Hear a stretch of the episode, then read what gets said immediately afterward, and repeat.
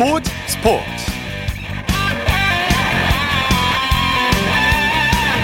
여러분 안녕하십니까 아나운서 이창진입니다 9시 뉴스 산불 특별 방송으로 오늘도 스포츠 스포츠는 10분 늦게 문을 엽니다 러시아의 우크라이나 침공으로 러시아는 사실상 거의 모든 경기에서 출전을 금지당하고 있는데요. 베이징 동계 패럴림픽에서도 대회 직전에 출전을 거부당했고요. 러시아 선수는 결국 한 경기도 뛰지 못하고 귀국길에 올랐습니다. 반면에 우크라이나는 패럴림픽 참가도 순탄치 않았지만 역경 속에서도 대회 첫날에만 금메달 4개를 따냈습니다. 이 금메달은 우크라이나의 평화를 위한 것이다. 이렇게 우크라이나 선수들은 전 세계 평화의 메시지를 전하기도 했습니다. 일요일 스포츠 버스 먼저 2022 베이징 동계 패럴림픽 경기 소식과 화제를 살펴보는 동계 패럴림픽 와이드로 시작합니다. 이혜리 리포터와 함께합니다. 어서 오십시오. 네, 안녕하세요. 자, 평창 동계올림픽에서 금메달을 안겨줬던 크로스컨트리 스키 신의현 선수가 이번 어, 올림픽에서 두 번째 레이스에 도전했는데요. 네. 경기 결과 정리해 주시죠. 네, 이 노르딕 스키 간판 신의현 선수가 오늘 중국 장자커우 국립 바이애슬론 센터에서 열린 베이징 동계 패럴림픽 크로스컨트리 스키 남자 좌식 이 장거리인 18km에서 49분 26초 2를 기록해 8위를 차지했습니다. 비록 메달을 따진 못했지만 투혼의 질주로 감동을 선사했는데요. 네. 신현 선수는 경기를 마친 뒤에 인터뷰에서 고지대 적응에 어려움이 있었다 이렇게 이야기를 했습니다. 또 경기에 함께 뛴 정재석 선수는 22위로 경기를 마쳤는데요. 특히나 이 신의현 선수는 크로스컨트리 스키 남자 좌식 18km 경기를 마친 후에 주종목에서 메달을 따지 못해서 아쉬움이 가득했다라는 이야기를 들을 수 있었습니다. 예. 이 신의현 선수의 소감을 대한 장애인 체육회에서 진행한 인터뷰로 들어보겠습니다. 좋은 결과는 없었지만 최선을 다했습니다. 아무래도 여기가 지대가 높은 거를 좀 아, 대비는 대비를 좀 했어야 되는데 코로나 영향 때문에 고지대 훈련도 제대로 못, 못 갔다 오고 그런 영향이 좀 있었던 것 같습니다. 뭐 특별한 준비가 있겠습니까? 그대로 달리는 거지 뭐. 제가 나가는 게 4경기 남았는데 아, 최선을 다해서 입상하도록 할 생각입니다. 네. 어, 신현 선수가 아쉬워하는 목소리가 네. 들리대요. 앞으로 4경기 정도 네. 남았는데요. 네. 지금 이 18km 경기의 경우에는 숨을 고르는 경기였다. 이렇게 네. 또 표현을 하더라고요. 또 앞으로 남은 경기 많은 분들이 또 기대해 주시면 또 대회 2연패 또 노릴 수 있지 않을까 싶습니다. 네, 최선을 다하는 신, 신의현 선수에게 박수를 보내드리고요. 네. 이외에도 오늘 또 어떤 선수들이 경기가 진행됐습니까? 네, 오늘 중국 옌칭 국립 알파인 스키 센터에서 알파인 스키 남자 슈퍼 대회전 좌식 경기가 진행됐는데요. 이 종목에 무려 여섯 번째 올림픽에 출전하는 베테랑 한상민 선수 출전했습니다. 네. 이한 선수는 1분 19초 43이라는 이 기록과 함께 18위로 결승선을 통과했는데요. 이 경기를 마친 뒤 한상민 선수의 소감을 대한장애인체육회에서 진행한 인터뷰로 들어보겠습니다. 아, 패럴림픽 첫 경기여가지고 굉장히 긴장을 많이 했었는데 잘 게임을 운영한 것 같습니다. 기량은 제, 좀 제 기량이 나온 것 같아요. 네, 스키장은 한국이랑 뭐 그렇게 크게 차이는 나진 않지만 그래도 이제 뭐 이런 환경적인 거는 좀 약간 약간 다르네요. 네. 일단은 이 코스를 이제 공식 연습까지 해서 세네 번 정도 타봤는데 이제 코스에 대해서 좀 약간 적응이 되고 있는 것 같아요. 슬로프 상태하고 그다음에 snow condition하고 이런 거 이런 게 좀 적응이 되고 있는 것 같아요. 패럴림픽이 마지막이 될 수도 있는데 유종의 미를 잘 거둘 수 있도록 최선을 다하겠습니다. 네, 그리고 스노보드 간판 이충민, 이재혁, 박수혁 선수가 메달 결정전에 진출했다고요? 네, 오늘 장자커우 겐팅 스노우파크에서 스노 보드 크로스 종목이 진행이 됐는데요. 이 종목에 우리나라 선수 3명이 출전했습니다. 네. 이충민 선수는 14위, 박수혁 선수는 20위, 이재혁 선수는 10위를 기록해서 세 선수 모두 메달 결정전에 진출했는데요. 이 보드 크로스 종목 결선전은 내일 장자커우 겐팅 스노우파크에서 진행됩니다. 네. 그리고 오늘 우리나라 아이스하키 대표팀 미국과의 조별 예선이 있었죠? 네. 우리나라 파라 아이스하키 대표팀이 첫 경기에서 강호 미국에 패했습니다.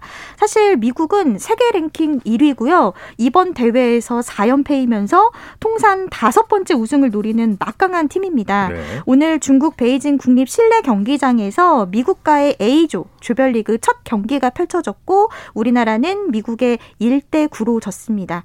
0대 9로 몰린 상황에 상황에서 미국의 그런 일방적인 공세 속에서도 우리나라는 끝까지 포기하지 않았고요. 결국 3피리어드에 우리나라의 첫 골이 터지기도 했습니다. 네. 이첫 골의 주인공은 바로 정승환 선수인데요. 이 미국의 높은 벽은 넘지 못했지만 정 선수가 미국의 대회 첫 실점을 또 안기기도 했습니다. 한민수 감독은 경기를 마치고 인터뷰에서 결과적으로는 우리가 졌지만 워낙 미국이 개인기가 강했기 때문에 어, 3피리어드만큼 에서는 우리가 이겼다 이렇게 말씀드리고 싶다라고 인터뷰에서 네. 또 소감을 밝혔는데요. 우리나라는 8일 화요일에 캐나다와 예선 2 2차전을 치릅니다. 네, 오늘 휠체어 컬링 경기도 있었죠. 경기 네. 결과 정리해 볼까요? 오늘 중국 베이징 국립 아쿠아틱 센터에서 우리나라 휠체어 컬링 팀이 스위스와 예선 2차전을 벌였습니다. 경기 결과는 7대 8, 아쉽게 1점 차로 졌는데요. 우리나라는 어제도 라트비아와 예선 1차전을 치렀는데 8엔드에 기권하면서 4대 8로 패했습니다. 예. 현재 우리나라 이 휠체어 컬링 팀은 임성민 감독이 지휘하고 있고요. 이번 대표팀은 스킵 고승남, 리드 백혜진, 세컨드 정성훈, 서드 장재혁, 후보 윤은구 선수로 이루어져 있어서 이 다섯 명의 선수의 성을 합치면 장윤정 고백이라는 이 팀 이름이 됩니다. 예. 그래서 이 컬링 팀의 이름이 장윤정 고백 팀으로 불리고 있는데요. 이 휠체어 컬링은 비장애인 컬링과 기본적인 규칙은 같지만 스위핑이 없습니다. 네. extender cue라는 이 스틱으로 투구를 하고요. 경기는 8엔드로 진행이 되는데 현재 지금 우리나라 노르웨이와 예선 3차전 벌이고 있는데요. 현재 이기고 있습니다. 네. 자, 경기 출전을 금지당한 러시아 선수단이 베이징을 떠났다고 하죠. 네, 이 베이징 동계 패럴림픽 출전이 좌절된 러시아 선수단이 귀국길에 올랐습니다. 오늘 러시아 타스 통신이 패럴림픽에 참가하기로 돼 있던 러시아 대표팀이 베이징에서 모스크바로 향했다고 전했는데요. 네. 당초 러시아는 패럴림픽 참가를 위해서 71명의 선수단을 꾸렸습니다. 하지만 러시아의 이 우크라이나 침공으로 대회 출전길이 막혔고요. 결국 러시아 선수들은 한 경기도 나서지 못하고 그대로 짐을 싸고 러시아로 향했습니다. 그렇군요. 내일 우리나라 선수단의 경기 정리해 주시죠. 네. 내일 알파인 스키 슈퍼 복합, 슈퍼 대회전과 회전 경기 이렇게 진행되는데요. 이 종목에 한상민 선수와 황민규 선수 출전합니다.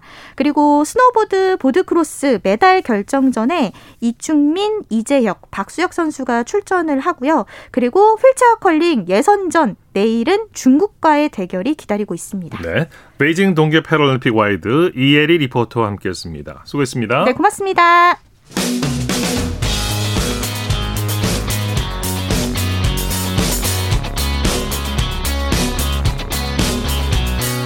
따뜻한 비판이 있습니다. 냉철한 분석이 있습니다. 스포츠 스포츠.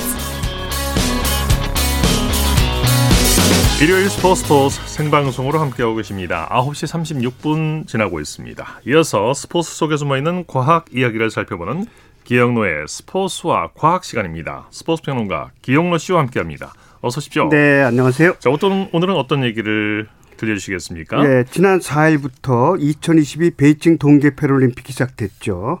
아, 이번 대회는 개최국 중국과 한국 등 48개 나라의 1,500명의 선수가 출전하고 있습니다. 예. 러시아의 공격을 받고 있는 우크라이나 선수들이 첫날 아, 바이애슬론에서 금메달 3개를 따는 등 종합 1위에 나섰어요. 네. 오늘 결과는 아직 안 나왔고요. 전쟁범 국가들인 러시아와 벨라루스는 이번 대회 직전에 IPC 국제 장애인 올림픽 위원회에 의해서 퇴출당했죠. 네. 오늘은 이번 베이징 패럴림픽에서 개최되는 여섯 종목 가운데 가장 늦게 정식 종목이 된 스노보드에 대해서 알아보겠습니다. 언제 스노보드 종목이 패럴림픽 동계 패럴림픽에서 정식 종목이 된 겁니까? 평창 동계올림픽입니다. 바로 4년 전에 아, 4년 늦게 된 거죠. 네. 소치 동계 패럴림픽 때 알파인 스키 세부 종목으로 포함돼서 시범 종목으로 열렸었습니다. 그러니까 정식 종목은 평창 동계올림픽부터 이 패럴림픽부터 이 스노보드가 정식 종목에 들어갔고 이번에 예. 두 번째 들어갔으니까 역사가 좀 길지 않죠. 왜냐하면 예. 스노보드가 굉장히 위험한 종목이거든요. 그렇죠, 그렇죠. 하늘을 날고 막 빠르게 달리고 그래야 되기 때문에 경기 장소는 지난 베이징 동계올림픽처럼 장자커우 지구 겐팅 스노파크에서 벌어집니다. 네. 스노보드는 역사가 짧은데도 불구하고 지난달 24일에 끝난 베이징 동계올림픽에서도 가장 인기를 모았었던 종목이었죠. 네, 스노보드는 크게 기술을 다투는 종목과 스피드를 겨루는 종목으로 나눠지죠. 네네. 하프 파이프와 슬, 어, 슬로프 스타일, 빅 에어는 심판의 채점을 통해 순위가 결정되는 경기인데 심판들은 구사한 기술의 난이도와 수행의 완성도, 기술의 확장성, 점프에서의 착지를 기준으로 해서 네. 선수들 연기에 점수를 매기게 됩니다. 보통 뭐 8, 90점 넘으면 음, 높은 점수라고 하죠. 네 네. 그런데 스노보드 크로스와 평행 대회전 등은 모두 레이스 경기이기 때문에 결승전을 가장 빨리 통과하는 선수가 아, 좋은 성적을 올리게 됩니다. 네. 우리나라 이상호 선수가 아, 평, 평행 대회전에서 이제 은메달 땄었고 이번에 8강까지 올라갔었죠. 네네네. 아, 이번 2022 베이징 패럴림픽의 스노보드는 남자 6개, 여자 2개 등 모두 8개 종목이 벌어집니다. 네, 방금 소개를 해 주셨듯이 스노보드는 기술을 다투거나 스피드를 겨루거나 어떻게 보면 위험한 종목인데요. 패럴림픽에서는 어떤 규칙이 적용이 됩니까? 예, 스노보드는 하나의 판 위에서 두 발을 고정시켜 놓고 한쪽 방향으로 눈 쌓인 비탈면을 비- 미끄러지듯이 내려오거나 네. 하프 파이프 종목은 경사를 이용해서 많은 회전을 하는 아주 위험한 종목입니다. 아, 따라서 뛰어난 균형 감각과 엄청난 근력, 동물 반사 동물 같은 반사 신경이 중요한 운동으로 많은 숙달 과정이 필요하고 또 민첩성과 유연성도 필요합니다. 네. 그래서 장애인 스노보드는 신체적 장애를 가진 장애인들이 스노보드를 즐길 수 있도록 규칙과 기술적인 사항 등을 변경했습니다. 경기 등급은 장애 유형에 따라서 상지 장애와 하지 장애로 분류되면서 세부 종목으로는 남자 여자 스노보드 크로스와 뱅크드 슬라롬 등 경기 등급별로 나뉘어서 모두 8개 종목이 있습니다. 네. 그러면 이제 패럴림픽 스노보드 종목을 좀 더 자세히 알아보죠. 먼저 스노보드 크로스는 스피드를 가리는 기억이죠. 예, 예, 스피드를 겨루는 스노보드 크로스는 뱅크, 롤러, 스파인, 점프, 유턴 등 다양한 지형지물로 구성되어 있습니다. 네. 많은 지형지물을 통과해야 하는 만큼 선수들의 라이딩 실력이 아주 큰 영향을 주게 됩니다. 그러니까 높이 나르는 실력을 말하는 거죠. 네, 스노보드 크로스의 코스 길이는 표고차가 최소 100m, 최고 250m, 그러니까 150m 표차가 있어요. 예. 길이가 아, 보통 1000m가 가장 길고요. 평균 경사는 최고 12도, 최소 2도입니다. 네. 주행 시간은 1분 안팎이 돼야 되고요.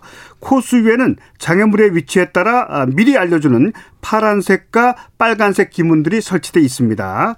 예선전은 한 명의 선수가 두 번의 기록을 측정해서 빠른 기록으로 순위가 결정되는데, 그러니까 두 번에서 빠른 기록이 자신의 기록이 됩니다. 그렇군요. 아, 순위를 결정한 이후에 상위 32명이 각조 4명씩 8개 조로 나눠서 토너먼트로 이제 메달 색깔을 가리게 됩니다. 네. 그리고 스노보드 뱅크드 슬라롬은 선수들이 회전을 얼마나 잘 하는가를 가리는 경기고요. 예, 뱅크드 슬라롬은 기문 코스를 회전하면서 기록을 겨루는 경기입니다. 선수들이 회전을 회전을 용이하게 하기 위해서 뱅크가 조성되어 있는 겁니다. 예. 코스 표고차는 100m에서 250m. 이것도 또 150m입니다. 표고차가. 예, 예. 길이가 최대 1km고요. 평균 경사가 플러스 15, 마이너스 3도에서 18도가량 납니다. 네. 주행 시간은 1분 30초 이내여야 됩니다. 모든 선수는 두 번의 코스를 주행해서 어, 좋은 기록이 이제 자기 기록이 됩니다. 네. 어, 뱅크드 슬라롬 경기는 선수가 바인딩에 고정된 양발과 함께 보드 전체가 게이트 라인을 통과해야 정확하게 통과한 걸로 인정이 됩니다. 그렇군요. 또한 결승선을 통과할 때 반드시 보드에 부착된 한쪽 발이 통과돼야 됩니다. 네. 예. 우리나라는 어떤 선수들이 출전을 하고 있습니까? 아, 이번 베이징 동계 패럴림픽에 우리나라는 스노보드에 박수혁, 이제혁, 이충민 남자 선수 3명만 출전하고 있습니다. 네네. 아, 선천적으로 오른손이 없는 박수혁 선수 또 사고로 왼쪽 발목을 잃은 이재혁 선수, 또 사고로 오른팔을 잃은 이충민 선수 모두 다 아, 이번에 처음 올림픽에 출전하는 겁니다. 네네. 박수혁 선수는 보육원에서 자랐습니다. 부모도 없고 가족도 없습니다. 그래서 음.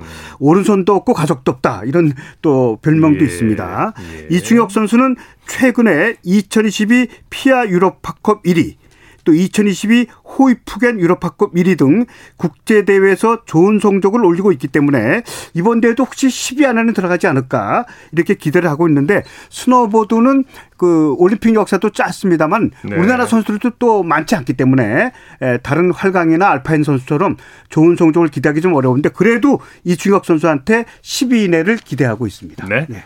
자, 기영노의 스포츠 과학 스포츠 평론가 기영노 씨와 함께했습니다. 수고하셨습니다. 네, 안녕히 계십시오. 쳤다 하면 홈런이고 슛 골이고 각본 없는 한편의 드라마.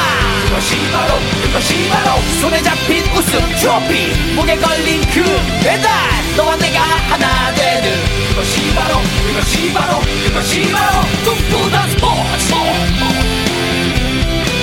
꿈꾸던 스포츠. 꿈꾸던 스포츠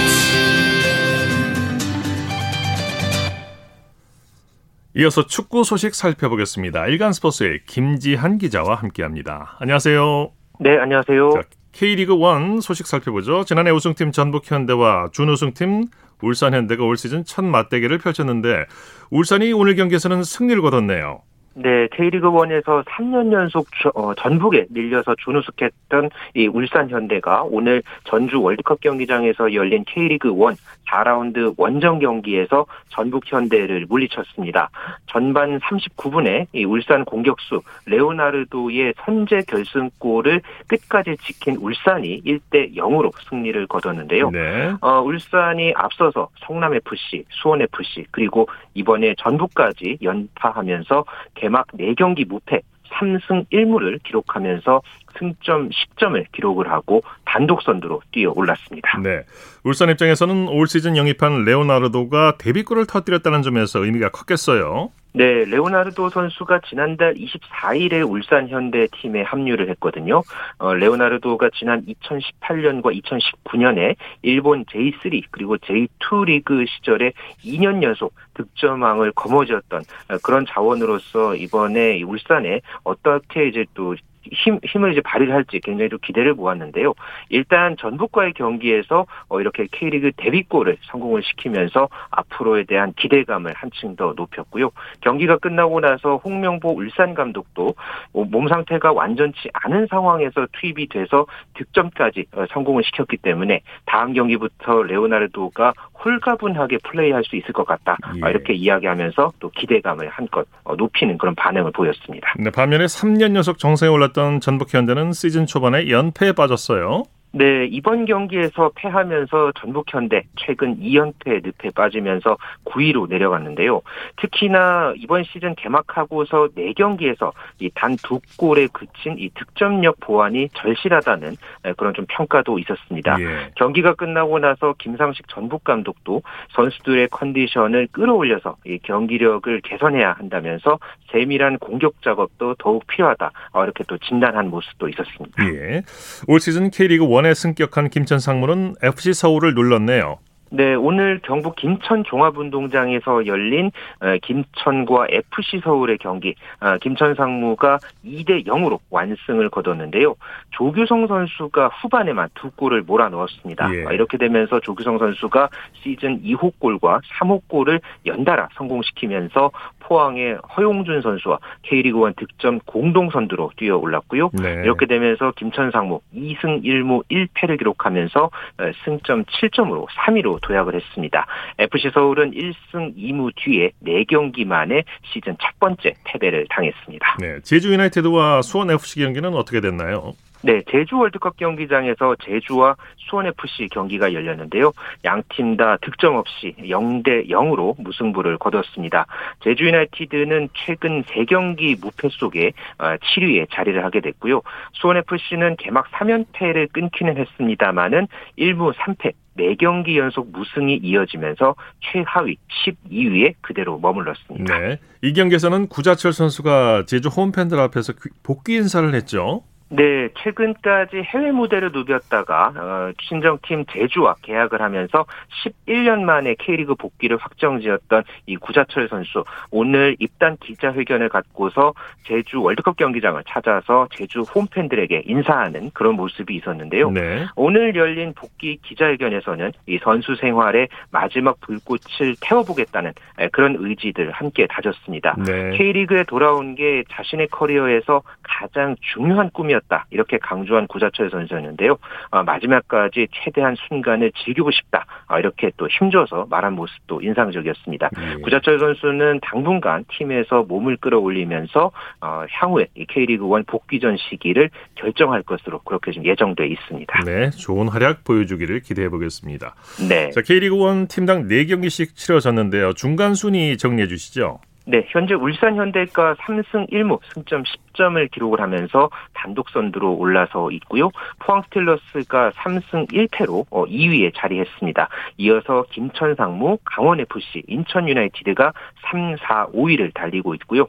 이어서 FC 서울과 제주 유나이티드가 6위와 7위, 그리고 수원 삼성과 전북 현대, 대구 FC, 성남 FC가 8위부터 11위까지 자리했습니다. 그리고 수원 FC가 1무 3패, 아직까지 어, 승리를 이제 기록하지 못하고 현재 12위에 그대로 자리했습니다. 예.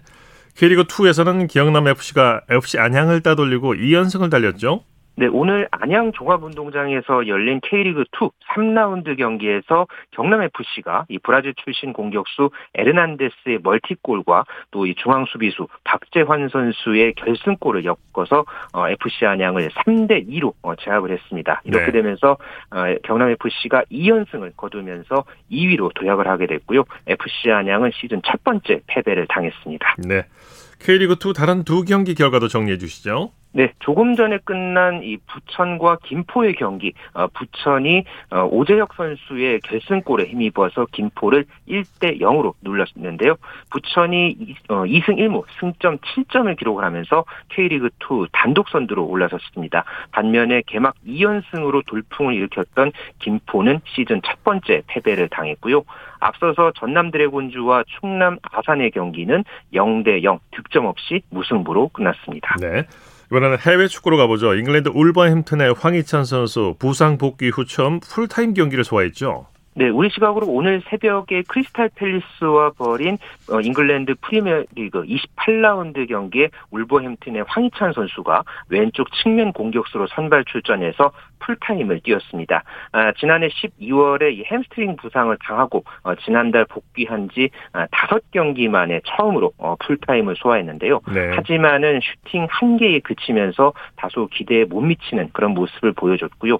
어, 소속팀인 울버햄튼도 어, 두 골을 내주면서 0대 2로 졌습니다. 그렇게 네네. 되면서 울버햄튼이 프리미어리그 3연패 늪에 빠지면서 승점 40점 8위에 그대로 자리했습니다. 네. 잉글랜드 토트넘의 손흥민 선수는 모레 새벽에 경기를 치르죠. 네, 토트넘 홋스퍼가 우리 시각으로 모레 새벽 5시에 영국 런던 토트넘 홋스퍼 스타디움에서 에버턴과 프리미어리그 28라운드 경기를 치를 예정입니다. 예. 어, 지난 이 FA컵 16강전에서 이 토트넘이 미- 미들즈브로에게 충격적인 패배를 당했기 때문에 어, 이번 이 에버턴전의 경기 결과 내용도 상당히 중요하고요. 그만큼 이 또 손흥민 선수의 활약에도 어, 굉장히 또 좀 관심이 모아지고 있는데요. 네. 특히나 이번 경기는 이 에버턴으로 이적한 옛 동료 이 델리 알리와의 맞대결에 또 흥미를 모으고 있고요. 네. 그동안 에버턴을 만나서 3골, 어, 6개 도움을 기록했던 손흥민 선수, 어, 이번 에버턴전에서는 또 좀 반등하는, 반전의 그런 어떤 활약에 한번 좀 기대를 걸어보겠습니다. 예.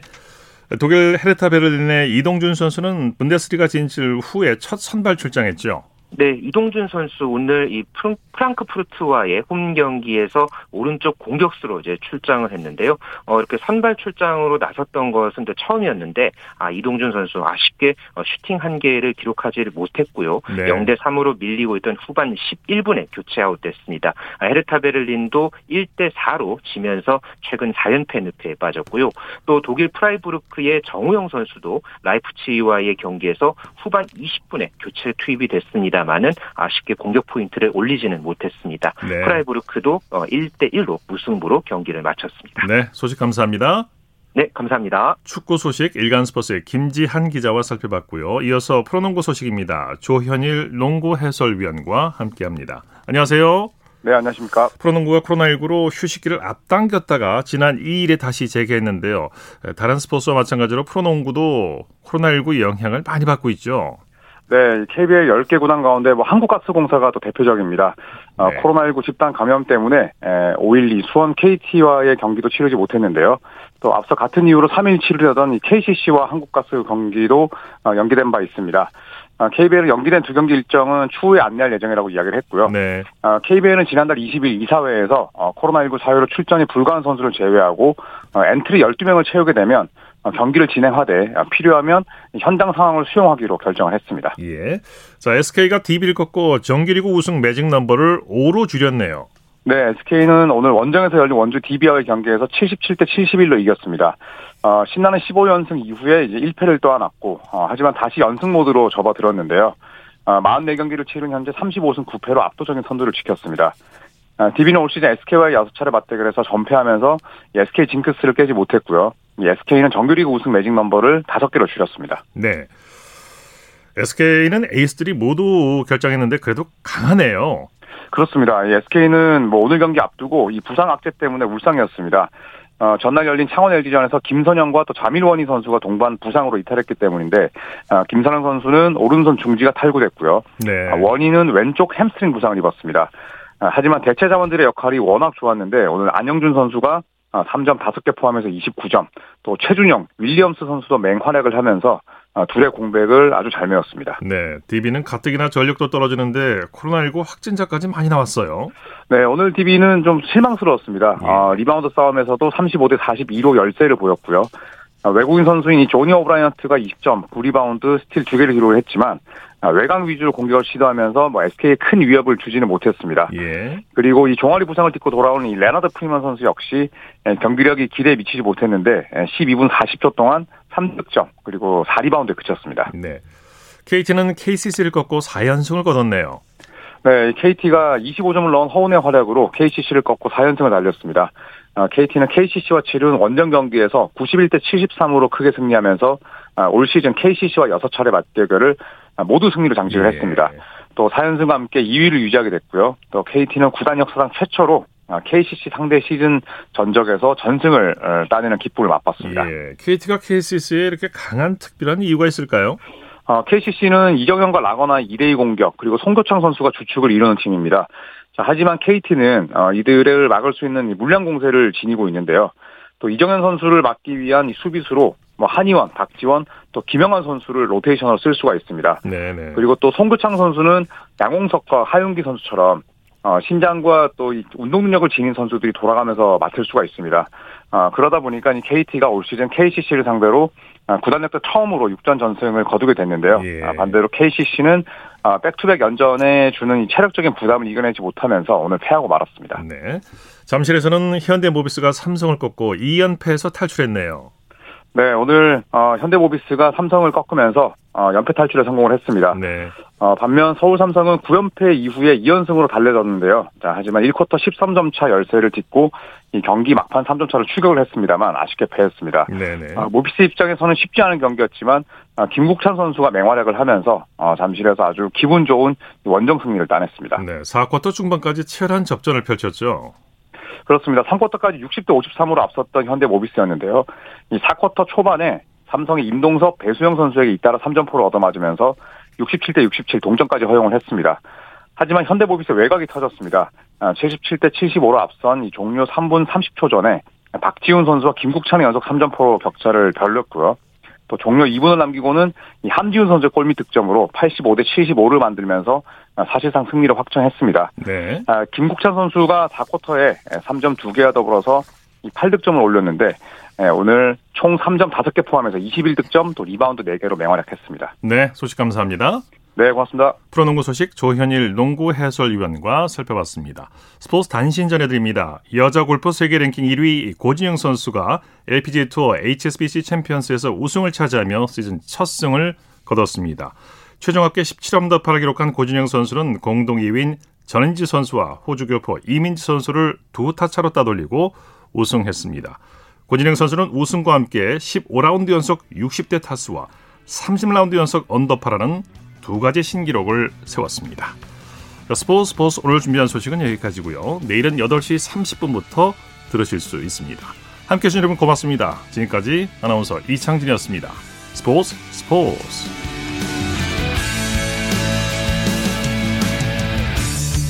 sun goes down in front of me Reminds me where I wanna be With you and you alone Pull me in like you were made for me. I'm losing.